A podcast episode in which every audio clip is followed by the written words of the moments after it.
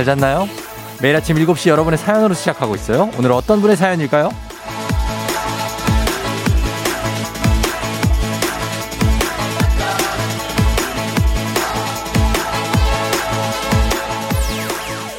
1165님, 어제 6년 반, 6년 반 다닌 회사 퇴사했는데 오늘 아침에 일어나 갈 곳이 없다는 게 너무 헛헛하네요.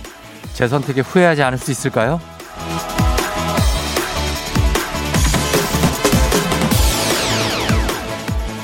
매일 아침에 눈 떠서 갔었던 회사. 예, 어떻게 하루, 하루아침에 새롭게 갈 곳이 생기겠어요. 없는 게 당연하죠. 아마 당분간은 매일 아침에 아, 앞으로 뭐 먹고 살지 걱정하고 또 인생이 왠지 끝난 것 같고 어떡하지 두렵기도 하고 생각한 것보다 상황이 좋지 않아서 뭐 후회할 수도 있을 겁니다. 그러나 하늘이 무너져도 솟아날 구멍은 있죠. 다들 잘들 살고 있습니다. 후회, 약간의 후회도 나쁘진 않습니다. 우리에게 또 다른 시작이 있으니까요. 3월 3일 수요일입니다. 당신의 morning 동반자 조우종의 FM 대행진입니다. 3월 3일 수요일 KBS 쿨 FM 조우종의 FM 대행진 오늘 첫 곡 워너원의 나야 나로 시작했습니다. 자, 3월 3일이 됐네요. 여러분 잘 일어났나요? 음. 아, 오늘도 좀 뭐랄까 좀 으슬으슬해. 좀 약간 아직 날씨가 그쵸? 어때요? 좀 추운 것 같아. 아. 자, 오늘은 오프닝에서 6년 반 다니신 회사를 이제 퇴사 준비하고 계시다고 하는데, 아, 퇴사를 했죠. 근데 이제 좀 착잡하고 그런 마음이 들죠. 예. 맞아요. 들 수 있어요. 저는, 저는 12년 다녔나? 13년 다녔나? 퇴사했는데 그러면은 이제 후회도 되고 사실 뭐, 어, 내가 올바른 선택을 한 건가? 이런 생각도 드는데 근데 이제 안 해도 후회하거든요. 퇴사 안 해도. 그러면은 일단 해보고 그런 다음에 또 그때 후회하고 또 빨리 또 다른 회사 가고 그런 것도 괜찮습니다. 그리고 직장인들이 이렇게 이직한다는 것은 자기의 어떤 그 밸류를 올리는 거지 뭐 나쁜 게 아니에요. 예. 경력이 그만큼 생기는 거니까 거기에 대해서 실망하시거나 그럴 필요가 전혀 없습니다. 예. 김혜연 씨가 인생이 후회와 이불킥의 연속인데 괜찮다고 해줘서 고마워요 하셨습니다. 어, 그러나 이렇게, 아, 이렇게 뭔가를 해서 어, 이불킥을 하고 후회하는 게 그게 바로 발전하고 있는 겁니다. 예. 아무것도 안 하고 있는 건 더 심각해요. 0415님, 저도 17년 다닌 회사 퇴사 준비 중인데 큰 위로가 되는 말이네요. 쫑디 고마워요 하셨습니다. 이렇게 이제 17년, 막 15년 이상 이렇게 다니면 더 고민됩니다. 더 고민되고 막 미련이 없을 것 같은데 오래 다닐수록 미련, 미련도 막 더 생기고 그런데 예, 결정 잘 하신 것 같아요. 음, 나가서도 잘 할 수 있습니다. 나가면 막 죽을 것 같고 어떡하나 싶은데 다 산을 방도가 생깁니다. 걱정하지 마요. 자, 오늘 오프닝 주인공 1165님 듣고 계시면 연락 주세요. 저희가 주식회사 홍진경에서 더 만두 보내드릴게요. 그리고 퇴직하고 제주도로 여행 떠난다고 하셨던 리규리님, 매일 FM 댕진 들으며 출근했는데 계약 종료돼 퇴사하셨다는 우혜경님 듣고 계시면 연락 주시고 오늘은 이 퇴직하신 분들 아니면 뭐 퇴직 계획이 있는 분들 이직 계획이 있는 분들 사연 주시면 저희가 맛있는 간식으로 응원 좀 해드리고 힘을 좀 드리도록 하겠습니다. 네, 단문 50원, 장문 100원에 문자 샵 8910으로 보내주시면 됩니다. 1426님, 쫑디 좋은 아침이라고 해야 될까요? 오늘 소개팅녀랑 당일로 담양에 여행하기로 했는데 그래서 회사 연차를 썼거든요. 어제 저녁부터 연락이 없네요. 속이 뭉그러집니다. 아니 이제 여행을 가기로 했으면 연락이 돼야지 어제 저녁에 내일 몇 시에 볼까요? 이거 이걸 텐데 그 답을 안 하고 잠수를 타? 예. 아무튼 이런 아침입니다, 여러분. 예, 1426님 힘내시면서 저 선물 하나 보내드리도록 하겠습니다. 자, 오늘 3월 3일 삼겹살 day죠. 삼겹살 day. 예, day day. 아, 이거는 이 정도면 최소한 삼겹살 한 3인분이 바로 올라갔다. 한 번에. 어.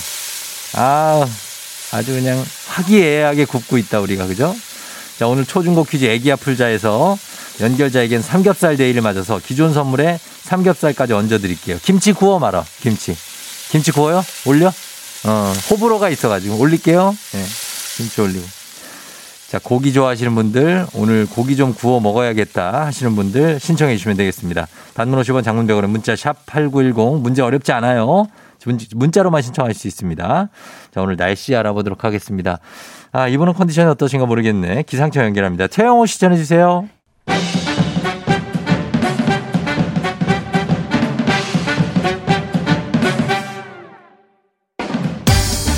중요한 일을 앞두고 꾼 꿈 해몽에 따라 대박과 쪽박 인생이 달라집니다 꿈보다 해몽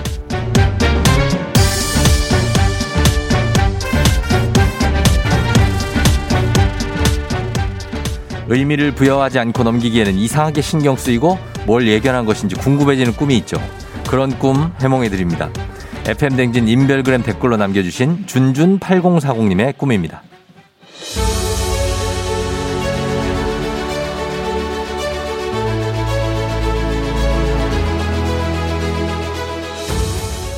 저 이번 주 금요일에 소개팅이 잡혀 있는데요. 어제 꿈에 편의점에 갔고 이것저것 고르고 계산을 하려는데 제가 가진 돈보다 많이 나온 거 있죠. 그래서 과자랑 음료를 빼려는데 어디서 나타났는지 갑자기 김종국 씨가 나타나서 밑도 끝도 없이 자기가 계산을 해주겠다면서 카드로 계산을 해줬어요. 감사하다고 인사를 하려고 고개를 숙였는데 고개를 들어보니 김종국 씨가 제가 산 물건을 낚아채서 뛰어가는 거예요. 저는 그런 김종국 씨가 뛰어가는 뒷모습을 바라보며 아 저건 뭐야? 소리치면서 꿈이 깼네요. 이건 무슨 꿈일까요?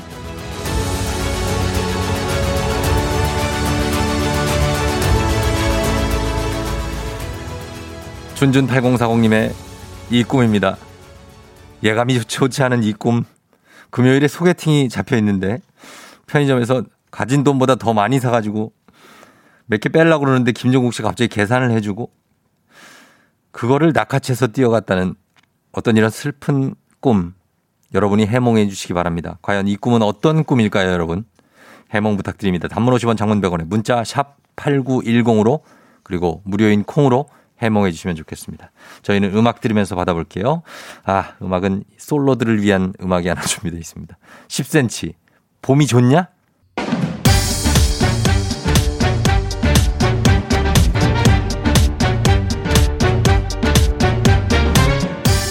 꿈보다 해몽 소개팅을 앞두고 편의점에서 물건을 샀는데 김종국 씨가 대신 결세, 결제를 해주더니 그걸 들고 튀었다는 꿈을 보내주신 준준8040님 건강한 오리를 만나다 다양오리에서 오리 스테이크 세트 보내드릴게요.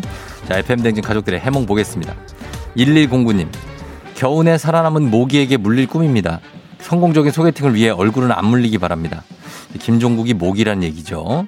7452님 소개팅남이 설마 밥값 계산할 것처럼 나가서 혼자 도망가진 않겠죠? 에이 설마 그러진 않겠죠? 아 근데 그 꿈이 딱 그러건데 설마 아, 설마 말도 안 돼. 1770님 소개팅 때 맛있는 거 먹고 결제하려는데 카드 잔액 부족으로 난처한 상황을 맞이하는 꿈이네요. 카드 잔액 확인 잘하고 소개팅 나가세요. 어, 뭐 같이 내면 되지. 천성재 씨, 김종국 씨 지옥 운동처럼 지옥 운동보다 더 소개팅 만남의 시간을 예언? 무슨 얘기지? 음. 8597님, 지금 소개팅에 부풀어 있는데 소개팅 전날 소개팅이 깨질 수 있는 꿈 아닐까요? 아, 이거 지금 치명적이죠, 이렇게 되면. 어. 7749님, 소개팅 상대분이 뛰어다니는 그 예능 프로그램을 애청하는 분입니다. 소개팅에서 해당 주제로 대화를 풀어가세요. 소개팅 성공률이 올라갈 겁니다. 아, 가가지고, 저 런닝맨 보세요. 그런다고 대뜸? 갑자기? 아, 요거 복불복입니다. 2880님, 운동 좋아하시는 분과 만나게 되는 꿈이에요. 지금부터 달리기 연습 좀 해주시는 게 좋겠어요. 어, 운동 좋아하는 사람과. 도망가잖아. 3846님, 줬다가 빼앗기는 것은 소개팅 실패 같아요. 소개팅을 다음으로 미뤄보면 어떨까요? 꿈 때문에? 꿈 꿨다고 이거 얘기하면서 이상한 사람이라고 그럴 것 같은데. 9616님, 대신 계산해주고 물건을 낚아채 갔다고 하니까 소개팅 상대가 밀당을 잘하실 것 같네요. 말리지 않게 조심하세요. 음. 이정훈 씨, 계산해 준 거 가져갔으니 걱정거리가 없어진 거예요. 소개팅 걱정 안 해도 된다는 의미네요. 프롬 이도령. 본인이 소개팅을 하고 싶어 하는 것 같은데. 월급날 언제와님, 소개팅 할분 가족들이 편의점 하시나 봅니다. 자주 가서 물건 팔아주세요. 이런 여러 가지 해몽이 있습니다. 4001님은 그냥 개꿈이에요. 신경 쓰지 마요 하시는데. 아, 준준8040님, FM등진 가족들의 해몽 잘 들으셨죠? 이 중에서 제일 마음에 드는 해몽 하나 그냥 고르셔서 마음속에 잘 간직하시고 소개팅 잘 하시고 운명의 짝을 만나시길 못 만나도 할 수 없어요. 괜찮습니다. FM등진도 응원하도록 하겠습니다. 내일도 꿈보다 해몽 계속됩니다. 조우종입니다. 매일 아침 7시 조우종의 FM 대행진을 진행하고 있어요. 아침 7시에는 제가 하는 라디오 좀 틀어주세요. 망설이지 말고 틀어주시면 됩니다.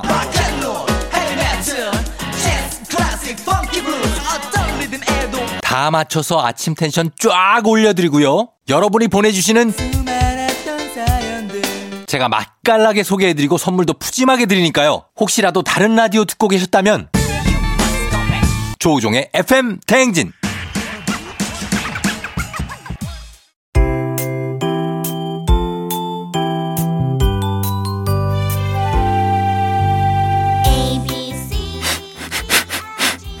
코끝에서 느껴지는 English의 smell.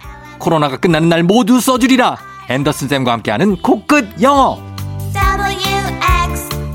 써먹지도 않을 식상한 영어는 이제 그만. 오로지 실용성 그거 하나만 강조합니다. 코끝 영어. 오늘의 표현 만나볼까요? 앤더슨 쌤. Good morning everyone. 앤더슨입니다. 해외여행 중 가장 조심해야 하는 것이 바로 소매치기죠. 특히 유럽은 소매치기들이 많기로 소문이 자자한데요. 이 표현을 쓰는 일이 생기지 않아야 하겠지만 혹시 모를 상황을 위해서 배워봅니다. 경찰서나 보험사에 가서 이렇게 말씀하시면 돼요. 먼저 영어 단어를 공부해 볼게요. 여성용 가방을 purse라 하고요. 돈이나 카드를 넣는 지갑을 wallet이라고 합니다. 그리고 제가 소매치기를 당했어요는 I got pickpocketed 또는 누가 제 가방을 소매치기 했어요. Someone pickpocketed my purse. 이렇게 하시면 됩니다. 실제 상황에서 만나보실까요? Ready, action. Hey, how can I help you, ma'am? I got pickpocketed on the subway. Aw, that's a shame. Just go buy a new one.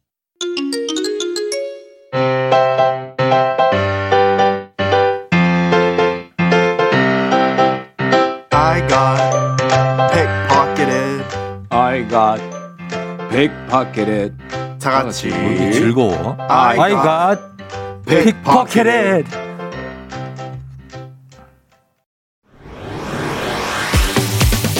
FM 대행진에서 드리는 선물입니다. 당신의 일상을 새롭게 신일전자에서 핸드블렌더 IT 전문기업 알리오 코리아에서 알리오 시계 무선 충전기 70년 전통 독일 명품 브랜드 스트라틱에서 여행용 캐리어 TV box 전문업체 우노큐브에서 안드로이드 10 호메틱스 박스큐 주식회사 한독에서 쉽고 빠른 혈당 측정기 바로젠 건강한 단백질 오롯밀에서 오롯밀 시니어 단백질 쉐이크 프리미엄 skin care 바이리뮤에서 부활초 앰플. 일동 cosmetic 브랜드 퍼스트랩에서 미백 기능성 프로바이오틱 마스크팩. 행복한 간식 마술 떡볶이에서 온라인 상품권. 문서 서식 사이트 예스폼에서 문서 서식 이용권. hair기기 전문 브랜드 JMW에서 전문가용 헤어 드라이어. 대한민국 면도기 도르코에서 면도기 세트 medical skin care 브랜드 DMS에서 코르테 화장품 세트. 갈배 사이다로 속 시원하게 음료. 온 가족이 즐거운 웅진 플레이 도시에서 water park and 온천 스파 이용권. 첼로 사진 예술원에서 가족 사진 촬영권. 천연 화장품 봉프레에서 모바일 상품 교환권. 한총물 전문 그룹 기프코 기프코에서 텀블러 세트. 하루 72초 투자 헤어맥스에서 탈모 치료기기 아름다운 비주얼 아비주에서 뷰티 상품권. 지그넉 순간 지그넉 비피더스에서 식후 유산균. 의사가 만든 베개 시가드 닥터필로에서 3중 구조 베개. 브랜드 컨텐츠 기업 유닉스 글로벌에서 아놀드 파마 우산. 한식의 새로운 품격 사홍원에서 제품 교환권. 자연과 과학의 만남 뷰인스에서 올인원 페이셜 클렌저. 건강한 기업 오트리 푸드빌리지에서 재미랩 젤리 스틱 향기로 전하는 마음 코코도르에서 디퓨저 쫀득하게 씹고 풀자 박카스맛 젤리 10맛 유기농 생리대의 기준 오드리선에서 유기농 생리대 후끈후끈 마사지 효과 박찬호 크림과 매디핑 세트를 드립니다. 선물 소개해드렸습니다. 2821님 첫 직장으로 11년 다닌 회사 퇴사하고 제2의 인생 준비 중입니다. 잘할 수 있다고 응원 부탁드려요. 쫑디. 무조건 잘할 수 있어요. 그냥 응원하는 게 아니라 진짜로 11년을 괜히 회사를 다닌 게 아닐 거예요. 지은 씨 콜센터 다니다가 그만뒀는데요. 지금은 무직이지만 천천히 생각해 보려고 해요. 조금 쉬면서 책도 좀 보고 그런 시간을 가져보세요. 1165님, 쫑디, 제 사연 읽어주셔서 감사드려요. 지금은 백수지만 힘내서 구직 활동 열심히 해볼게요. 왔습니다. 오늘 오프닝 출석 체크 성공입니다.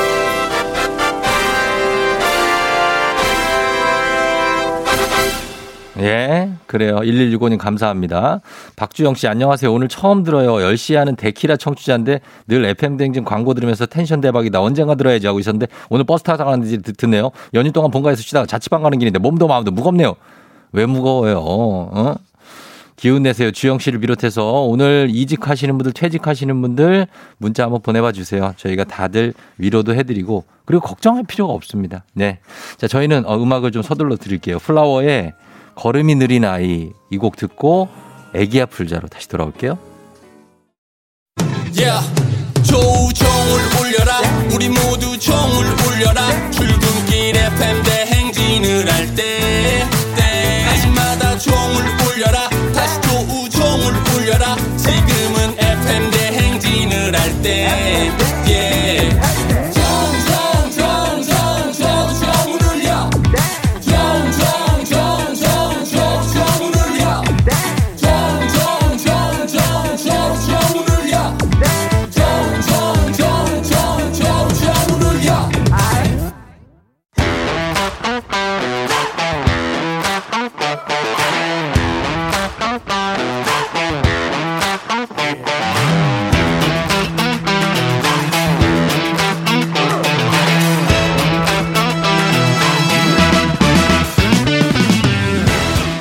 지연만큼 사회를 좀 먹는 것이 없죠. 하지만 바로 지금 여기 FM 대행진만큼 예외입니다. 학연 of 지연의 몸과 마음을 기대어가는 코너 애기야 풀자 퀴즈 풀자 애기야.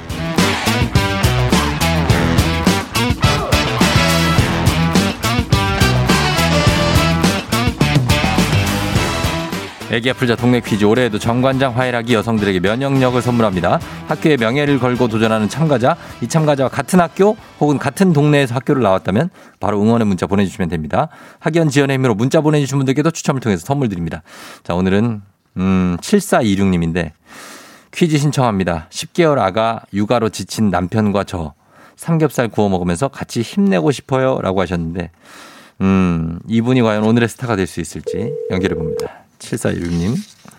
여보세요? 난이도 하 10만 원 상당의 선물을 거린 초등 문제, 난이도 중 12만 원 상당의 선물을 거린 중학교 문제, 난이도 상 15만 원 상당의 선물을 거린 고등학교 문제. 어떤 거 선택하시겠습니까? 어, 저 중학교 문제요. 중학교 문제를 선택했습니다. 중학교 인기가 많네. 어느 중학교 나오신 누구신가요?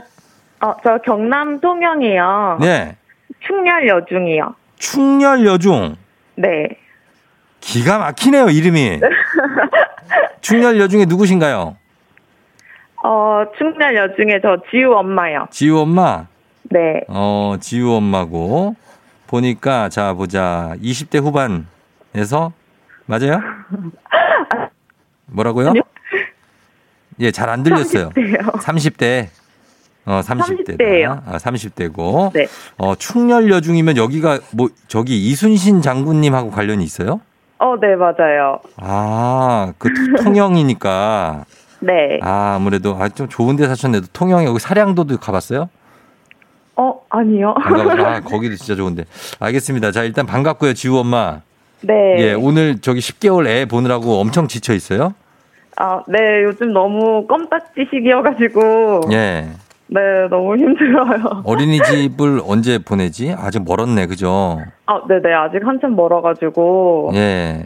그, 네, 제가 또 좀 건강도 안 좋아지고 이래서 남편도 육아휴직을 생각하고 있어가지고. 예. 네, 그래서 아. 조금 응. 많이 지쳐 있어요, 남편도 저도.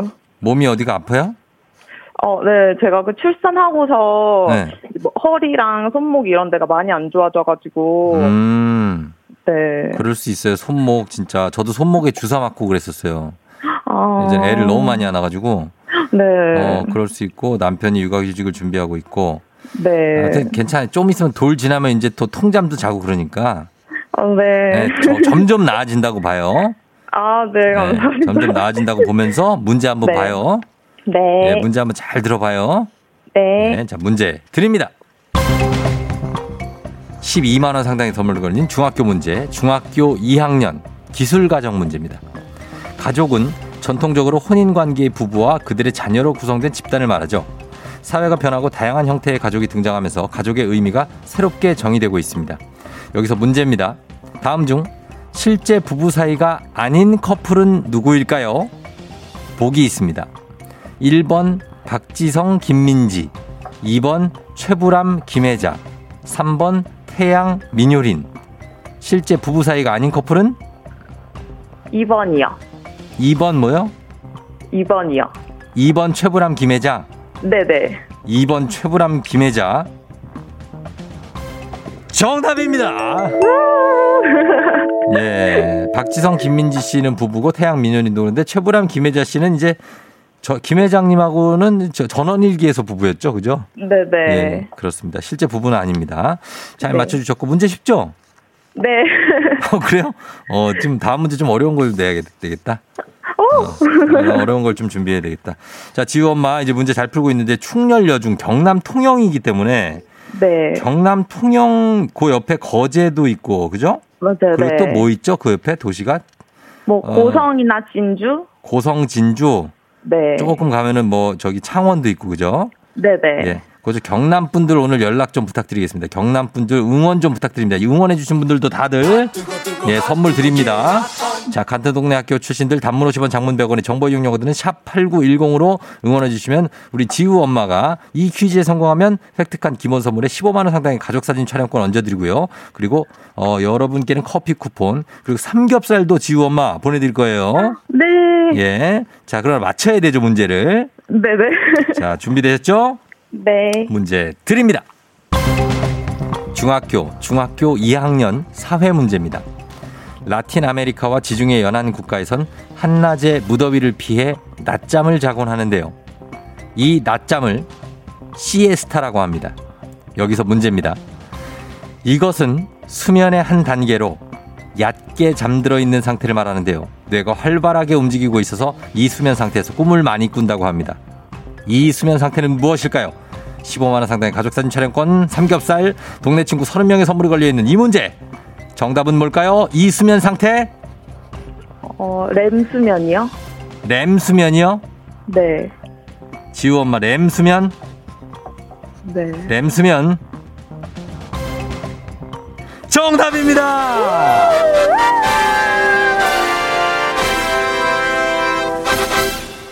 예, 램수면, 논램수면 이렇게 하는데 램수면 정확하게 맞춰줬습니다. 아, 축하드려요. 감사합니다. 예, 아, 삼겹살도 먹고 어, 가족 사진 촬영도 하고 어, 돌 사진 찍으면 될 것 같아요? 딱이네, 딱 이제 두 2개월 2개월 있으면 돌이니까 그죠? 네네. 어, 애 하나예요, 딸이에요, 아들이에요? 딸이요. 딸이에요. 네. 어, 하나고.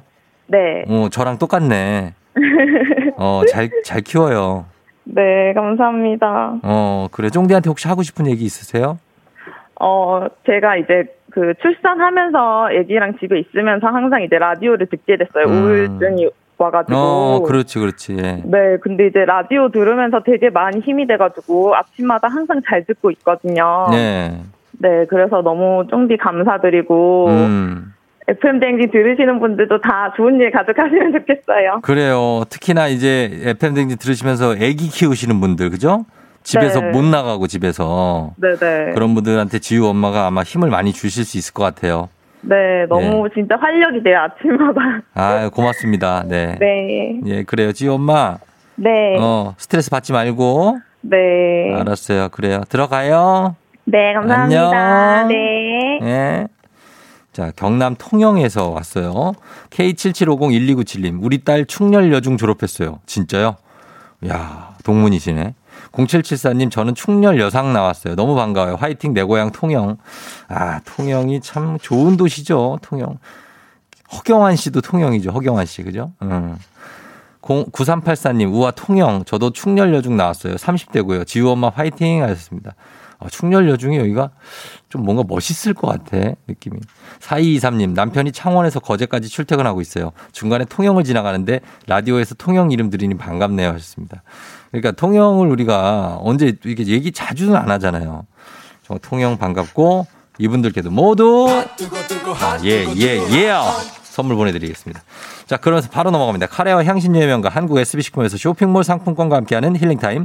청취자 여러분을 위한 보너스 퀴즈 파랑의 노래. 파랑의 노래를 듣고 여러분 노래 제목을 보내주시면 됩니다. 정답자 10분 쇼핑몰 상품권 준비하고 있어요. 짧은 걸 오시면 긴건 100원이 드는 문자 샵 8910으로 제목 보내주시면 됩니다. 콩은 무료예요. 파랑아.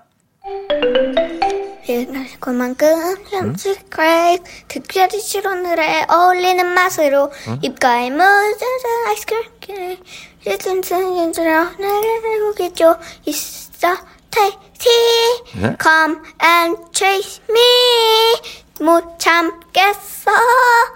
아이스크림 you scream you miss the same same 사랑이 어제 계약을 하고 많이 힘들었던 것 같은데. 노래를 대강 하네.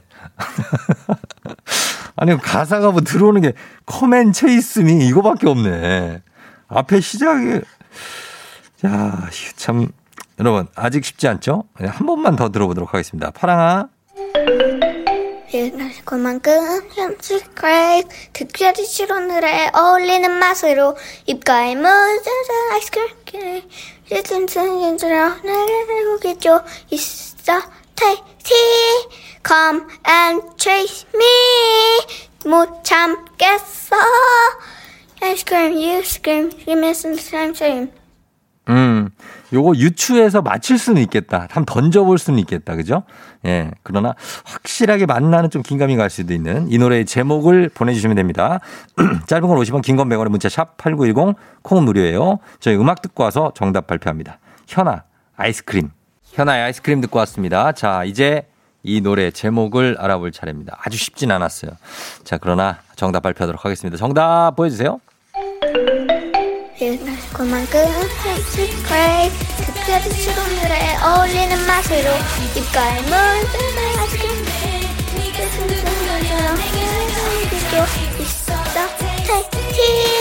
Come and chase me 못 참겠어 정답은 아이스크림 케이크였습니다. 레드벨벳 노래죠. 아이스크림 케이크. 3118님, 뭐지? 파랑이가 왜 이렇게 귀엽지? 파랑이가 아이스크림이다. 달콤하다. 하셨습니다. 예, 귀엽죠. 0077님, 아이스크림 케이크 파랑아, 어제 입학하고 짜장면 먹었어? 하셨습니다. 파랑이 짜장면 먹었습니까? 어, 짜장면을 먹지 않고 아이스크림을 먹었다는 얘기 같습니다. 예, 1014님, 염소 소리가 났어요. 임병수의 아이스크림. 아이스크림 사랑이요, 임병수의 아이스크림 주세요. 이거. 야, 정말 추억의 음악이네요. 예, 아무튼 감사합니다. 이분들 다 선물 준비하면서 저희가 예, 이 선물 받으실 분들 명단 저희 홈페이지 선곡표 게시판에 올려놓을게요. 여러분 확인하시면 되겠습니다. 파랑 우리 내일 만나요. 안녕. 너가 아침에 나올 때 다시 나를 봐주지 않을까 생각해 다시 또 play 혹시 내가 힘겨울 때 나에게로 걸어와 버튼을 눌러줄 수 있니 please play play radio and play play on it play play 조종의 FM 댕진 play play radio and play play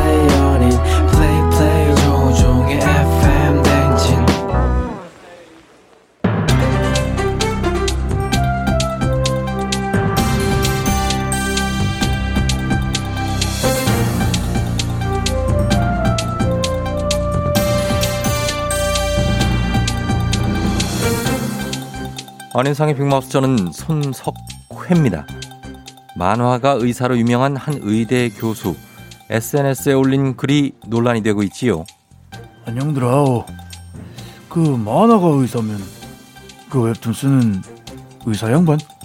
여기 출연하는 그 이낙준 닥터 아이니 나는 하얼빈에서 온 장텐이다. 그것은 큰일 날 소리지요. 그분 아들은 미취학 아동이지요. 하지만 논란이 된 분은 아들이 이번에 의학 박사가 됐지요. 아 그러니? 근데 도대체 뭐라고 썼는데 논란이니? 예, 제 아들이 오늘부터 의대 해부학 교실 조교수가 됐다. 이야 자식 자랑은 사랑이고 모르니 어, 자식 자랑 좀 하면 어째 아니 되니? 이게 뭐 어때서 그러니? 응? 그 뒤에 이어지는 문장이 더 있지요. 제 아들은 89년생이므로 만으로 31년의 조교수가 된 셈. 친절하고 디테일한 자랑 뭐 그냥 좀 과한 자식 사랑 무슨 고슴도치 아빠로 생각해주면 어째 아니 되니? 응? 맞습니다. 그러나 문제는 바로 이어지는 이 문장이지요. 의대에서 제 도움으로 의학 박사를 받았다. 제 도움이면 아버지 도움 예, 야야 예, 그 안 받는 사람이 어디 있니? 얼마나 되니? 그 너부터 말 한번 말해봐라 뭘 너 학비 도움 안 받았니? 받았니 안 받았니? 받았지. 용돈이면 먹는 밥 사는 집이 도움 아니 받았니? 네, 나입니다. 내는 공부도 안 하고 학교도 다니지 않았습니다. 근데 너 어찌 어찌 내한테 그렇게 말합니까? 야야 혼자 왔니? 아나운서 양반 놀라지 마라. 예. 야 지금 말한 거 장희수 범죄도 씨니 조용히 했어라. 너무 똑같아서 놀랬습니다. 지금 대화 중인데 갑자기 그 갑툭튀하지 말라. 응? 계속 해라니. 예, 제가 계속해도 될까요? 어. 예. 저 아들 자랑이 아빠 찬스로 논란에 불을 지핀 것은 신경해부학 교과서의 공동 저자가 제 아들이다. 아들은 조 교수가 되기 전에 세계에서 이름 났다. 이야, 이 찬스 맞니? 이 정도면 아빠백 자백 아니니? 실제 논문 34개 중에 19개의 아들이 공저자로 올라와 있고요. 논란이 커집니다. 교수는 해당 글을 삭제, 계정을 폐쇄하고 별다른 입장을 밝히지 않고 있다고 하지요. 삭제한다고 이미 받은 아빠 찬스 사라지는 거 아이고. 그 어째? 입장은 밝혀야지 아니하겠니? 그리고 앞으로 찬스는 one more chance. 시간을 거슬러. 이거 말곤 쓰지 말라. 아가서. one more chance 말고 다른 찬스 쓰는 사람은 내가 너희 집 찾아갈 기다. 알았니?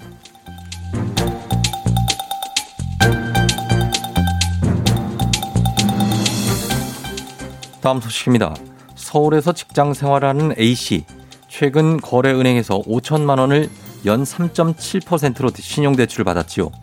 문제는 지난해 같은 금액 신용대출금리 2.4%와 비교하면 1.3%포인트 오른 건데요. 대출 이자나 집값이나 자고 나면 오르는데 참 무섭지요. 안녕하십니까. 모든 사안을 엄중하게 고민하고 있는 이낙연입니다. 몇 개월 사이에 금리가 훌쩍 뛰어올라 당황스러우실 것으로 예상합니다. 또한 인플레이션과 국채금리 상승으로 향후 대출금리가 더 오를 것이라는 전망이 나오고 있어 앞으로는 더 난감한 상황이 올 수도 있겠습니다. 맞습니다. 난감이라고 표현할 정도가 아니지요. 지금 은행 대출 금리가 뛰기 시작하면서 영끌족과 비투족은 부담감에 심장이 벌렁거릴 정도라고 하는데요. 음, 너무 큰 부담은 갖지 않으셨으면 좋겠습니다. 저는 국민의 부담보다는 국민의 건강이 더 중요하다라고 봅니다. 그래서 제가 영끌족과 비투족을 위한 금리 인하 요구권을 알려드리고자 합니다. 금리 인하 요구권, 줄여서 금인권. 금인권은 돈을 빌린 사람의 신용 조건이 더 좋아졌을 때 은행이나 카드사에 자신의 대출 금리를 깎아달라고 요구할 수 있는 법적인 권리지요. 그렇습니다. 실제 금인권을 활용해 대출 이자 깎은 사례를 보면 부장으로 승진한 A씨. 거래은행을 찾아가 승진이 기록된 재직 증명서를 제출하고 이자율을 낮춰달라고 요구를 한 것으로 합니다. 예 은행은 하루 만에 대출이자 1.2%를 깎아줬다고 하죠잉? 굉장하지요. 하지만 금인권을 활용하는 금융 소비자는 아주 적지요. 금리 인하 요구가 반갑지 않은 은행들이 홍보를 하지 않고 심지어 요구를 하는데도 수용하지 않는 곳도 있기 때문이라지요. 그렇습니다. 하지만 우리의 권리는 우리가 찾는 것이라고 봅니다. 금리 인하 요구권을 사용할 수 있는 조건, 금융회사별로 적용 조건이 다르므로 확인 필요하지만 보통은 대출받은 후 신용상태가 개선, 신용상태 개선을 입증할 수 있는 자료 제출, 활용 사례로 취업이나 승진, 이것이 대표적인 것으로 봅니다. 자영업자 및 기업은 매출 또는 이익 증가시 가능하니 영끌족과 비트족의 적극적 날달 적극적인 활용이 좋겠습니다. 예. 지금 경제 상황으로는 매출 이익이 증가하는 자영업자와 기업이 많지 않고요. 승진이나 취업도 쉽지가 않지요. 모두가 다 힘든 상황인데 이 조건에 맞는 사람이 과연 있을지가 더 의문인데요. 이거 어떻게 생각하시는지요? 예, 그것은 제가 조금 더 엄중하게 고민해야 할 사안으로 예상이 됩니다. 뭐 일단은 금인권. 오늘은 이것을 알아두는 것만으로도 좋지 않겠습니까, 여인?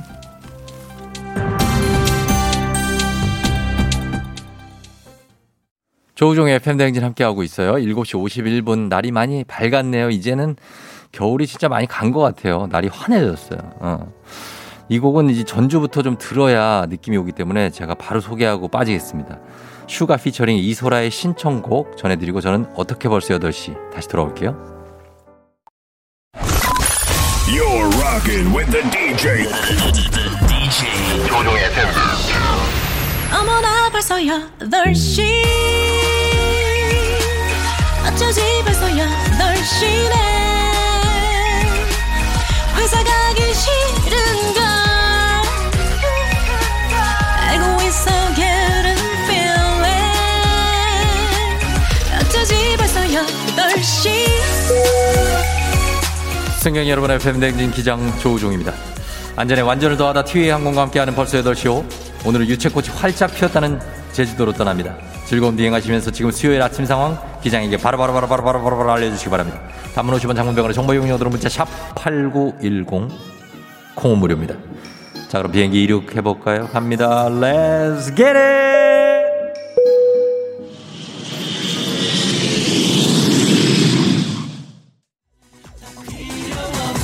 아, 예, 예, 예, 예, 예, 예, 예. 바다님, 오늘 중요한 면접이 있는데 양복을 입을까요? 편한 복장으로 가도 될까요? 일단은 세미 정도로, 양복을 세미 정도로는 기본적으로 가져야 되겠죠? 9714님, 저 10살인데요. 할머니랑 홈트 열심히 하고 있어요. 10살부터 홈트를 시작했다면은 조심하세요. 키가 안 클 수가 있으니까 점프를 많이 하도록 하세요. Let's jump! 어, 다 같이 흘러 흘러. 아, 예! 어. 묻혀진데도 류경아 씨 고3 아들 학교 찍고 고2 딸 학교 거쳐 출근하는 길입니다. 오늘 3 3일은 결혼기념일 축하해주세요. 결혼기념일 축하합니다. 경아 씨. K81083849님 오늘 처음으로 아들 맡기는 날인데 걱정돼서 한숨도 못 잤어요. 적응 잘하겠죠? 한 이틀 3일 고생하면 바로 적응 가능합니다. 걱정 마세요. Let's get it. 사랑한다 했잖아. 자, 신지 씨들 모두 한번 출발해 보시죠. 했잖아. 올라가요. 5591님. 우와. 업무용 노트북에 커피를 쏟았어요. 저저 유유유유유유유. 빨리 사가 빨리 사가 빨리 사가. 2829님 늦잠 자는 바람에 집에서 회사 도보 25분 거리를 뛰어서 10분 만에 돌파했어요. 땀 너무 흘려서 쪄 죽겠네요. 원, 투, 쓰리, 고. 아, 예, 요 DJ, 요 DJ 스봉스 스파라, 야마! 그리워, 그리워. 9800님, 2년 만에 복직날. 남편과 아침부터 고군분투하고 지금은 둘 다 라디오를 들으며 출근하는 날이에요. 전우회가 뿜뿜 싹 드네요. 여보, 우리 힘내자, 화이팅! 3739님, 학교 영양사로 일하다 그만뒀는데요. 애들이 보고 싶네요. 하셨습니다. 힘내세요. 다음 단계도 힘차게 출발합시다. 컴온!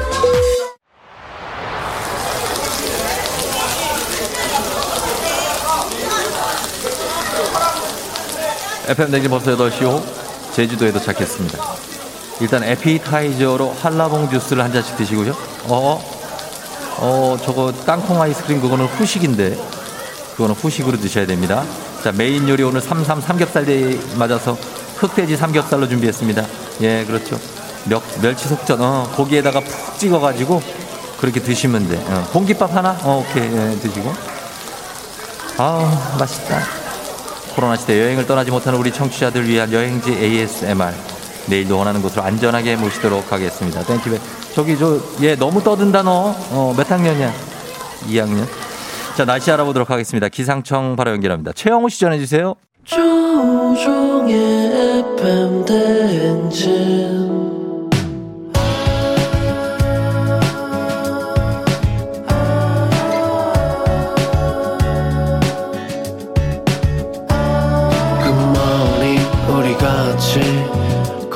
꿈꾸며자 행진 서로의 이야기를 나누며 꽃을 피워봐요 조종의 FM 대행진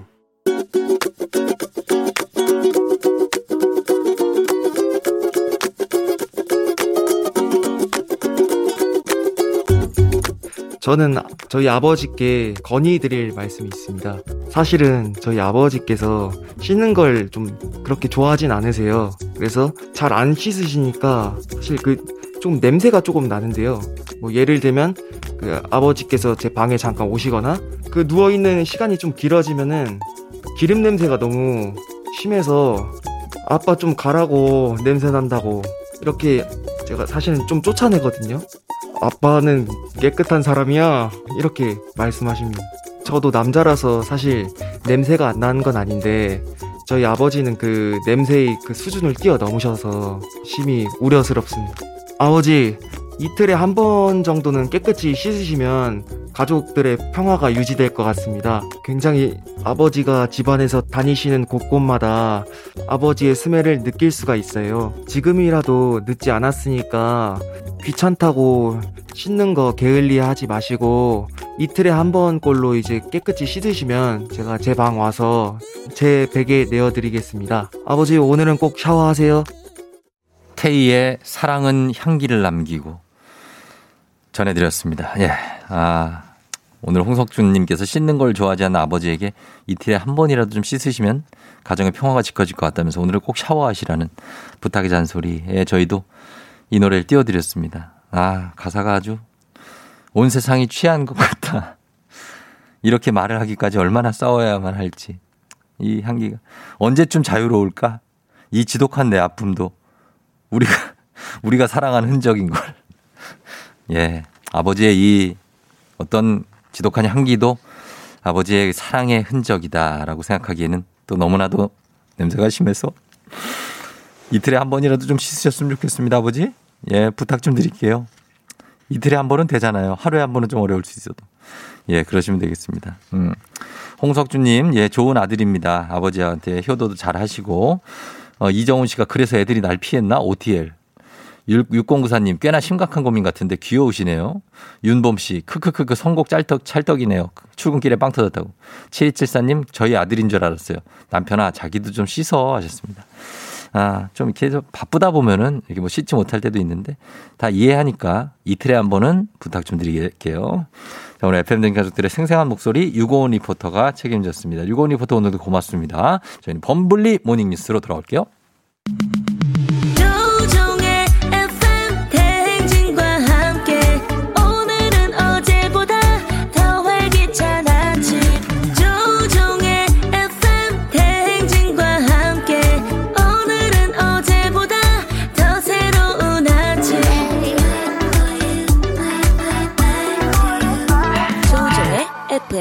대행진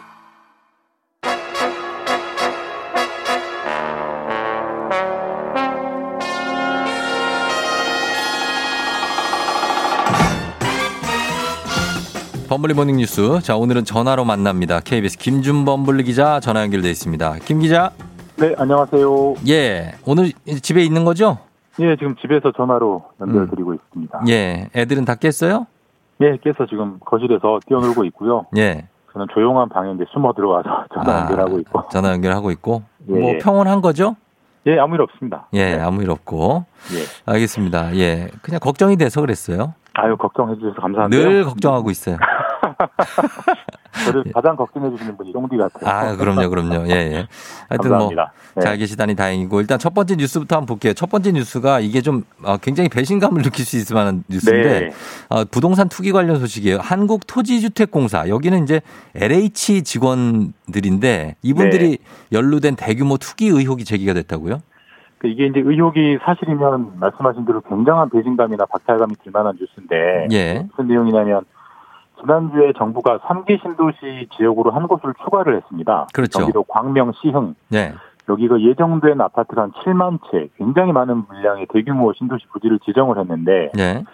이 토지주택공사 LH 직원들 14명이 이 광명 시흥의 토지를 미리 사들였고 음. 사들인 경위가 상당히 의심스럽다. 이런 의혹을 참여연대와 민변이 어제 예정에 없던 긴급 기자회견을 열어서 의혹을 제기했습니다. 음, 그러면은 이제 신도시가 조성된다고 발표될 곳에, 발표된 곳에 네. LH 직원들이 그 전에 미리 땅을 사놨다는 얘기가 되잖아요. 맞습니다. 예. 그러면 이게 의혹이 사실로 드러난다면은 이게 어떤 문제가 발생하게 되는 거죠? 사실 뭐 어렵게 생각할 거 없이 저희가 네. 주변에서 많이 봐왔어요. 보통 어느 지역에 대규모 개발이 된다 그러면 네. 뭐 땅값이 막 폭등을 하잖아요. 뭐 예, 두 배, 예. 세 배, 뭐열배 이렇게 오르는데 예. 사실 이번에 문제가 된 LH 직원들 14명이 예. 그 광명 시흥에 100억 원어치 음. 면적으로 치면 7천 평 굉장히 넓은 예. 그 평수를 미리 사놨는데 예. 100억 원 정도의 돈을 투자했기 때문에 3기 신도시가 본격화되면 네. 뭐 시세 차익도 수백억 원대가 이제 기대가 되는 그런 상황인데 그러네요. 물론 LH 직원들도 이제 개인 재산을 관리할 자유가 있기 때문에 네. 뭐 돈을 벌었다 그 사실 자체만으로는 뭐 어떻게 할 수는 없지만 예. 만에 하나 신도시 조성 정보를 미리 알았다. 장소를 미리 알아서 그 정보를 입수해서 토지를 사는 거라면 그렇다면 심각한 문제가 되고 범죄가 될 수 있는 그런 상황입니다.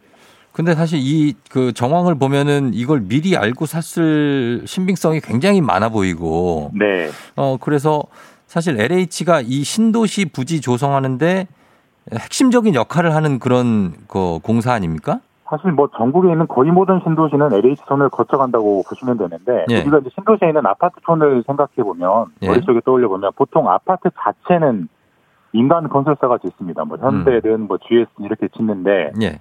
아파트를 짓기 전에 예. 이제 그 부지에 산을 밀고 언덕을 깎고 또 아파트가 들어서기 예쁘게 네모나게 모양을 만들어서 부지를 조성하고 예. 이, 치- 이 작업은 기초 작업은 LH가 대부분 하거든요. 그러니까 아, 네네. LH는 어떤 신도시 조성의 최일선에 있는 핵심적인 공공기관이라고 봐도 무방하기 때문에 그렇죠. 근데 여기서 일하는 직원들이 미리 땅을 사놨다. 예. 그렇다면 정부가 신도시를 예정하는 곳에 뭔가 그걸 미리 알았던 거 아니냐 이렇게 의심할 여지가 상당하고 굉장히 합리적인 의심입니다.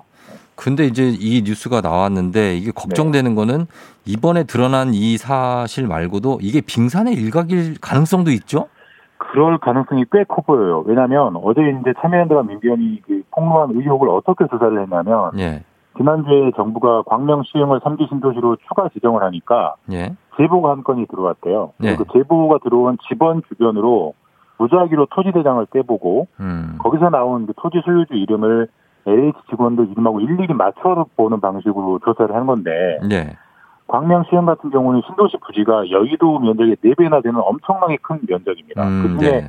극히 일부만 조사를 했는데 14개가 나 14명이 나온 거예요. 예, 예. 그렇다면 광명 시흥 신도시 부지 전체를 조사하면 어떻겠느냐? 그렇죠. 더 넓혀서 광명 시흥 말고도 3기 신도시 총 6곳인데 네. 6곳 전부 다 조사하면 어떻겠느냐? 음. 그리고 과연 LH 직원만 있겠냐? 네. 상급 기관인 국토교통부 공무원들은 혹시 이름이 없겠냐? 음. 이런 합리적인 의심들이 충분히 꼬리에 꼬리를 물고 나올 수 있는 상황이고 그래서 일파만파 파장이 커질 것 같습니다. 그러네요. 이제 이분들이 다 이제 공사 공무원들이니까 아무래도 예, 이제 맞습니다. 부동산 부동산 때문에 지금 이제 여러 박탈감이 많은데 신도시 네. 업무를 주관하는 일에 LH 공사에서 이런 일이 일어난 게 사실이면 좀 심각한 문제 아닙니까?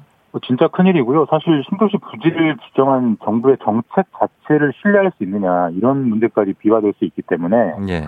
사실 정부도 심각한 문제라고 보고 지금 어제 국무총리가 3기 신도시 부지 전체를 빨리 다 조사해라. 예, 예. 전수조사라고 긴급 지시를 했기 때문에 조만간에 어떤 최소한의 결과는 나올 것 같긴 합니다. 그래요. 예, 요거는 좀 발본색원할 필요가 좀 있겠네요. 자, 다음 뉴스 보겠습니다. 코로나 백신 지난주부터 본격적으로 진행 중인데 네. 지금 백신 백신 여권이라는 말이 있어요. 백신 여권 논의가 조금씩 시작된다는데 백신 여권은 뭐죠?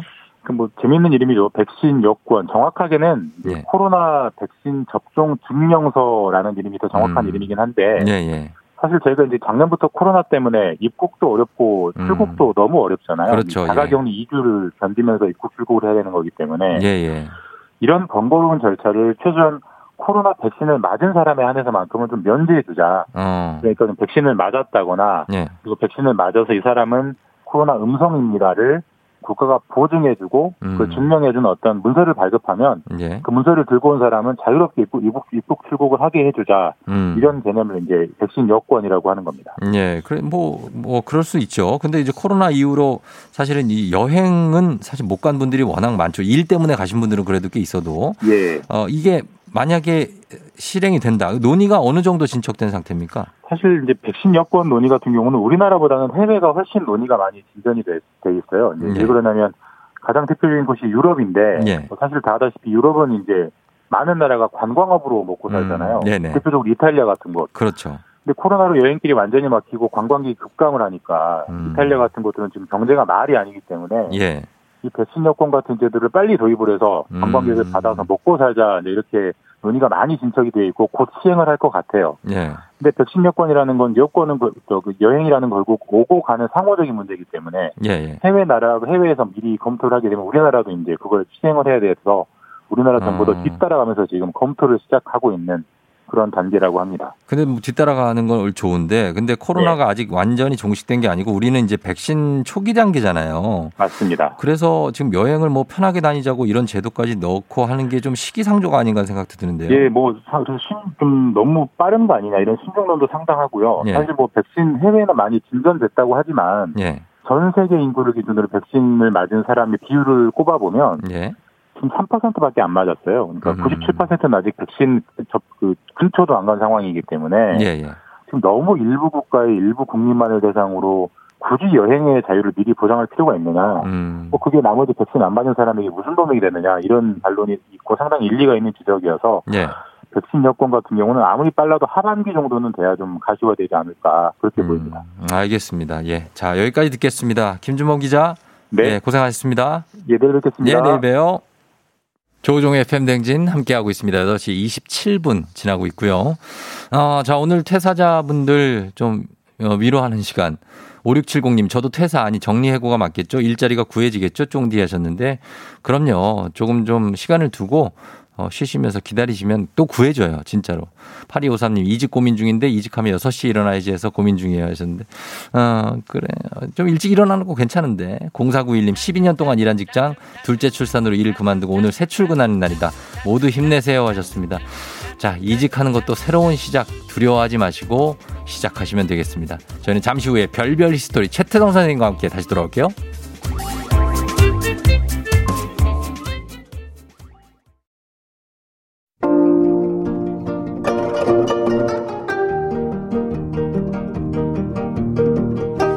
별별 히스토리를 모르거든 역사에 대해 논하지 말라. 재미있는 역사 이야기 별별 히스토리.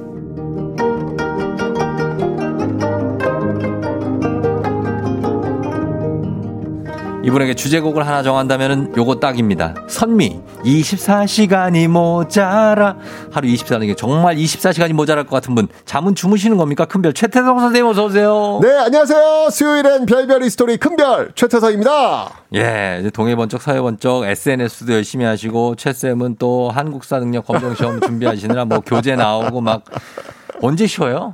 저는 일하는 게 싫은 거예요. 지금이 너무 좋아요. 올 아. 때도 아 근데 제가 네. 이제 이 한마디 해야 될 것 같아. 뭐요? 오면서 이거 들었는데 네네. 아 아까 비행기 타임 너무 좋던데요. 아 비행기 타임. 아 제가 이 분당에서 오늘은 좀 차를 갖고 왔는데 오늘 다른 시간대 오신 거죠? 네, 오늘은 좀 차를 갖고 왔는데 그 네. 차에 제가 혼자 진짜 춤추면서. 춤추면서 비행기 탈 때. 야, 아, 우리 정말 어떻게 벌써 8 시? 아 진짜 이 쫑디하고 이 관계자 여러분들 너무 감사해요. 아침마다 아이고, 이렇게. 행복을 주실 수 있다는 거는 정말 네. 좋은 일 하시는 겁니다. 천국 가실 거예요. 여러분들은 이제 텐션 up 시켜드리는 거예요. 아. 너무 좋았어요. 근데 그 얼마나 힘들까라는 생각 도 어. 한번 해봅니다. 아닙니다, 아닙니다. 집에 가면 쭉 봤죠? 예? 집에 가면 쭉 봤죠? 끝나고 나면 조금 힘든데 그러니까. 괜찮습니다. 아유, 예. 아침에 고마워요. 아유, 별 말씀을요. 예. 아무튼 최 쌤은 이제 어, 일하는 걸 쉬는 것처럼 하시는 정말 제일 좋은 거예요, 그게. 아유, 행복하니까. 네, 그렇죠? 너무 좋아요. 예, 네. 기본적으로 그리고 체력이 보니까 한 4kg로 태어났죠. 우량아, 우량아 느낌이 있어요. 네, 우량아로 태어난 건 사실입니다. 네. 그렇죠. 그러니까 그래서 건강하시고 동에 번쩍 서에 번쩍 하십니다. 열심히 하겠습니다. 윤혜임 씨가 큰별쌤 벌거벗은 세계사에 자주 나와주세요. 청일전쟁 너무 잘 봤어요 하셨습니다. 러일 전쟁이 기다리고 야, 있습니다. 예, 요거 나오시면서 정말 뭔가 뭔가 뭐랄까요 감회가 새로우셨겠다. 아유, 뭐 이게 에피소드가 좀 있잖아요. 이게. 그러니까. 그죠? 감회가 새로우시고. 김필조 씨가 최쌤 반갑습니다. 듣다 보니까 유익하고 재미나고 쉬워서 한국사 시험도 쳐볼 생각입니다. 응원해 주세요. 와우, 와우, 와우. 하셨습니다. 합격하실 겁니다. 화이팅! 화이팅입니다. 네. 자, 오늘도 그럼 퀴즈로 한번 시작해 볼까요? 네, 오늘 퀴즈 들어갑니다. 어렵지 않습니다. 자, 다음 중 조선시대, 음. 조선시대 교통 수단이 아닌 것은 아, 뭔가 어려운데? 보기? 나갑니다. 1번. 어렵지 않아요. 네. 1번. 오늘 저 보기 없습니다. 저 힌트 네? 없습니다. 힌트 없어요? 네. 조선시대 교통수단이 아닌 어, 겁니다. 네. 귀 쫑긋 하시고요. 1번. 말. 음. 2번. 가마. 음. 3번. 수레. 음. 4번. 기차. 음. 어? 어, 왜요? 이게 어려워요? 조금 어려운데? 아니, 조선시대 교통수단 아닌 거. 조선시대. 예. 1번 말, 2번 가마, 3번 수레, 4번 기차. 아, 뿌뿌! 이거요? 뭐 굳이? 아, 그렇구나. 예, 알겠습니다. 여러분, 요거 네. 교통수단 아닌 거 맞춰주세요. 단문 50원, 장문 100원, 유료 문자 샵 8910, 무료인 콩으로 정답 보내주시면 10분께 저희가 선물 드리고, 방송 중에 사연 보내주신 분들 중에 한 분 추첨해서 2021년 올해의 책 필독서 역사의 쓸모 선생님 직접 사인까지 해서 드리니까요. 사연도 중간중간 많이 보내주시면 좋겠습니다. 혹시, 네. 혹시, 저랑 같은 시대 살았는지 모르겠는데, 혹시 버스 안내양이 있었던 시대 사셨나요? 버스 안내양. 아, 이거 노코멘트 하면 안 됩니까? 어, 왜? 사실 저는 어. 제가 초등학교 1학년 때도 버스를 타고 다녔거든요. 아. 그래서 어. 안내양이 있었어요. 안내양 언니가 저 안내양 언니라고 불렀거든요. 제가 남잔데도. 안내양 언니. 안내양 언니가 저를 되게 잘해줬어요. 왜냐면 조그마니까. 그렇지. 어, 다 태우고 자 너라 막 이렇게 하시잖아요. 그때 저는 정말 많이 보호해줬어요.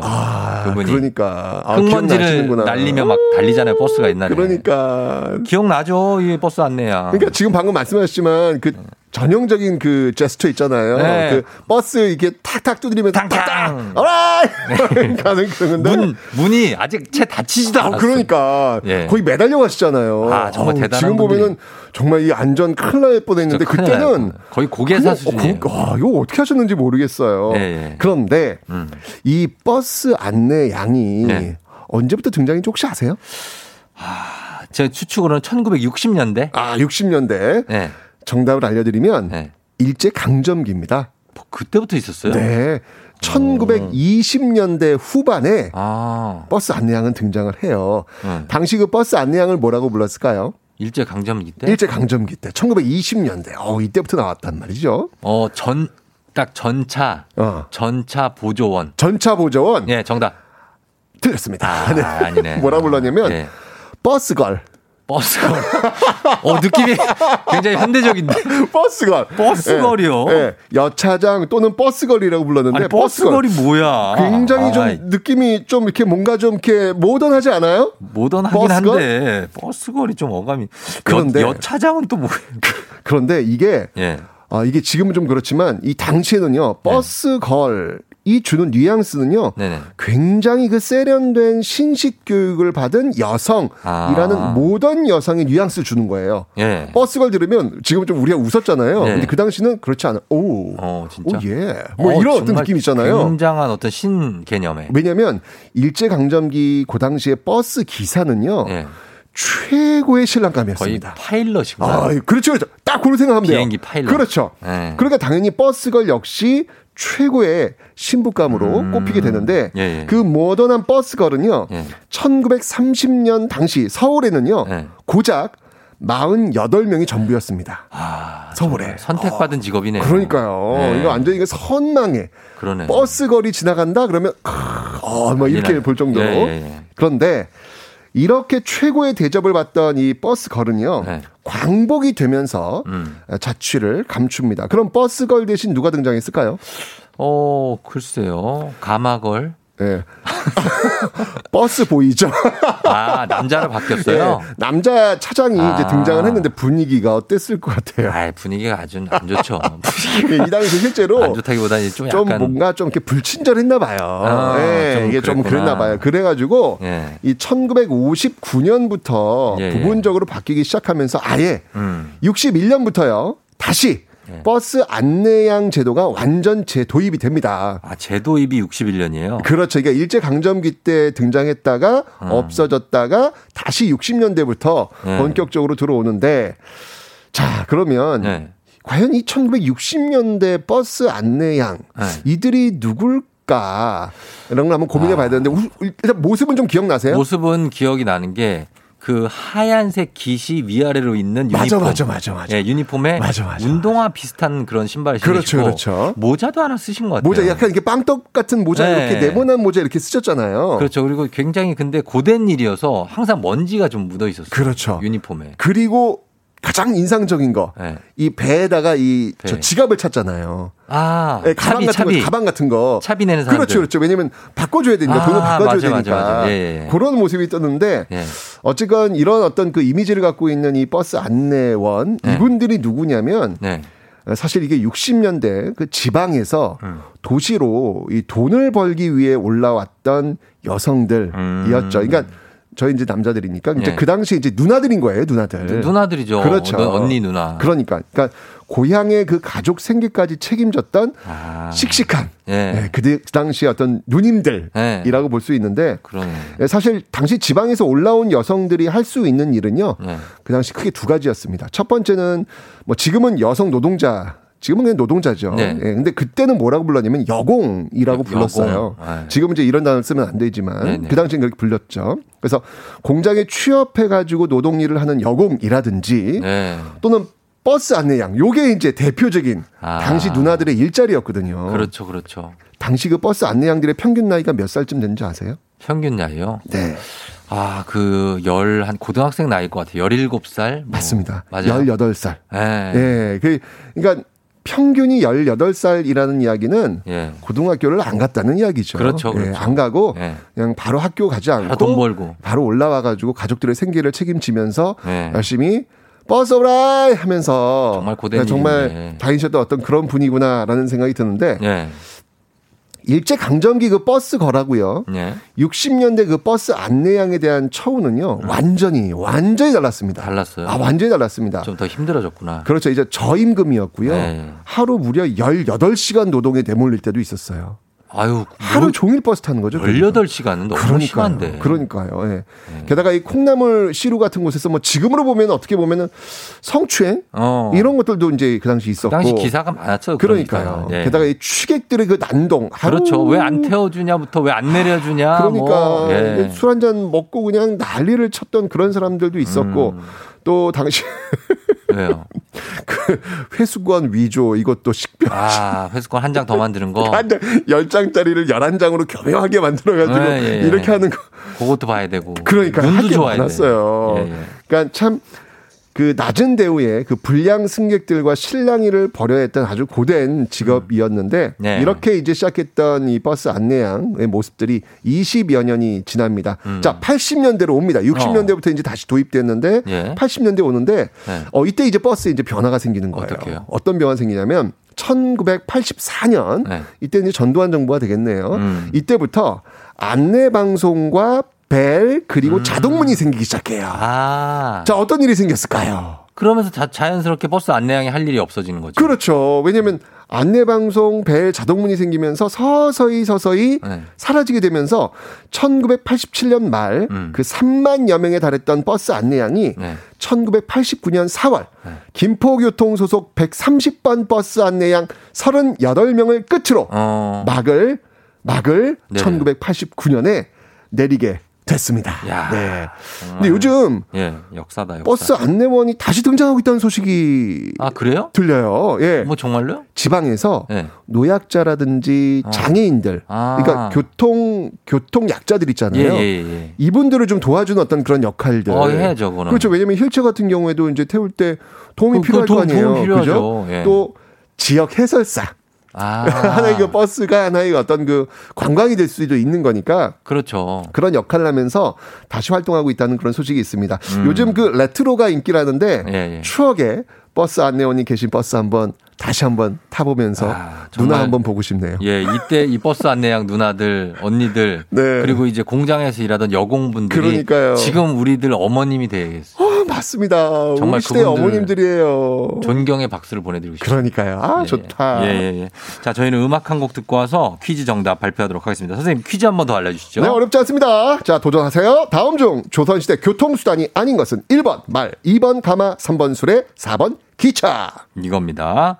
말, 가마, 수레, 기차. 상당히 고난도의 문제죠. 왜요? 쉽지 않아요. 이거 이런 거 그 한국어 능력 시험에 나옵니까? 나옵니다. 아, 한국사 능력 시험. 네, 네, 그렇죠. 아, 그래요. 네. 이 문제는 참 어려운 문제입니다. 예. 자, 단문 50원 장문 100원이 드는 유료 문자 샵 8910 무료인 콩으로 정답 보내주세요. 추첨 통해서 10분께 선물 드립니다. 저희는 음악 듣고 올게요. 심연옥의 시골버스 여차장. 예. 심연옥님의 시골버스 여차장 듣고 왔습니다. 아. 이 노래가 무려, 무려 1957년에 나온. 네, 저 북한 노래 아닙니다. 아, 정말, 예. 선곡중이죠. 진기한 노래 들었습니다. 진기한 그러니까요. 노래. 예. 버스 오라이. 오라이, 동동도르르르르. 예, 이, 이혜원 씨가 4번, 어, 정말 극한 직업이 따로 없었다고 하십니다. 예. 아, 내가. 뭘 들은 거지? 옥동자 나왔대요. 크크크, 오하순 씨. 조태실 씨, 오예, 역시 정감 있는 노래 좋다고 하셨습니다.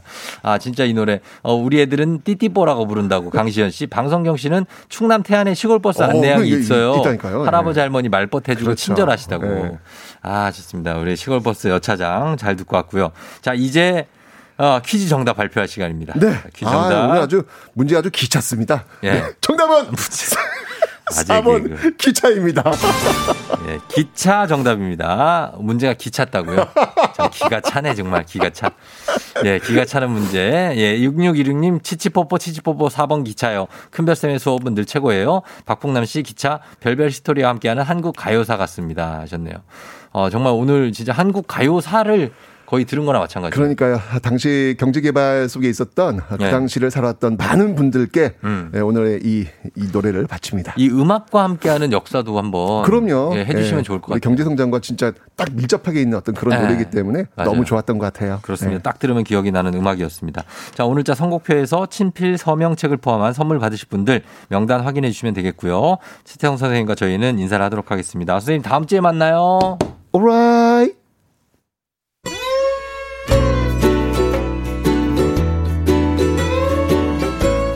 One More Chance luxury 버스. FM 대행진 이제 마칠 시간이 됐습니다. 자, 저는 이제 마치고 이 옆에 있는 우리 이 딸을 어린이집에 보내야 됩니다. 예, 지금 스튜디오에 들어와 있는데 아윤아 안녕하세요 해봐. 안녕하세요. 어, 그래, 됐어. 여기까지 해. 어. 아, 인형 갖고 놀아요. 자, 여러분, 오늘 끝곡으로 성시경 권진아의 잊지 말기로 해 전해드리면서 이게 애 아빠라오. 어, 그래요. 전해드리면서 저는 인사드리도록 할게요. 여러분, 오늘도 골든벨 울리는 하루 되시길 바랄게요. 안녕.